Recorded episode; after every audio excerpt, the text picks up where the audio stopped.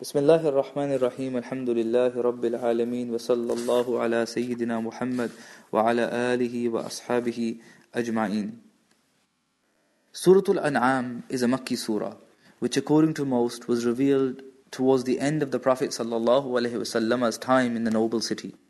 This was a time of heightened persecution of the believers, and for this reason the main theme of the surah is refuting the claims of the idolaters. The surah was revealed all at once. And the Messenger of Allah sallallahu said about it that when it descended to earth, it was accompanied by 70,000 angels. And whoever recites this surah will find these 70,000 angels seeking forgiveness for him day and night. Verses 74 to 79 detail the beautiful story of Ibrahim and his confrontation with the idolaters. Finding himself in their company and in the presence of Azar, who he refers to as father, Ibrahim says, وإذ قال إبراهيم لأبيه آزر أتتخذ أصناما آلهة إني أراك وقومك في ضلال مبين And when Ibrahim said to his sire Azar, Do you take idols for gods? Surely I see you and your people in manifest error. Turning his attention from the everyday world, he looks to the heavens and noticing a star, he exclaims rhetorically, فلما جن عليه الليل رأى كوكبا قال هذا ربي فلما أفل قال لا أحب الآفلين So when the night overshadowed him, he saw a star. Said he, Is this my Lord? So when it set, he said, I do not love the setting ones. Then seeing the moon, he repeats, فلما رأى القمر بازغا قال هذا ربي فلما أفل قال لئن لم يهدني ربي لأكونن من القوم الضالين So when he saw the moon rising, he said, Is this my Lord? So when it set, he said, If my Lord had not guided me, I should certainly be of the erring people. Finally, on seeing the sun, he draws the same conclusion about the ephemerality of this world, leading him to attest to the transcendence of Allah. He says, فلما رأى الشمس بازغة قال هذا ربي هذا أكبر فلما أفلت قال يا قوم إني بريء مما تشركون إني وجهت وجهي للذي فطر السماوات والأرض حنيفا وما أنا من المشركين Then when he saw the sun rising, he said, Is this my Lord? Is this the greatest?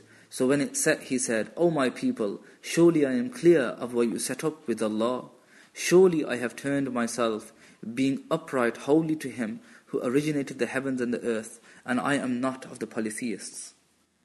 This short extract from the Quran highlights for us some important points. The first is the necessity of reflecting on the creation to find signs of Allah. For Allah subhanahu wa ta'ala says in verse 53 of Surah Al-Fussilat, We will show them our signs in the heavens. We will show them our signs in the universe and in their own selves until it becomes clear to them that this is the truth The crisis of modernity is that in the increasingly unnatural manufactured world that we inhabit, with its neon lights that block out the light of the heavens, and a world that occupies us every moment with triviality, it is ever more difficult but all the more necessary to reflect on the creation. Secondly, the surah raises a theological problem of whether it is possible that Ibrahim, a prophet, could have disbelieved in Allah and taken a God besides him. No, this is impossible, for all prophets have the quality of isma, which gives them an infallibility from even minor error, saying nothing of the enormity of shirk. Rather, we understand these verses as rhetorical questions that Ibrahim asks in order to stimulate his audience into thinking about the error of their ways. Finally, a contextual point. This story is set during Ibrahim's youth, Allah is reminding us of the potential that this period of our lives holds, but is seldom actualized. Let us remember that Allah has reserved a place under the shade of His throne on the Day of Judgment for those lucky few that worship Him at this time.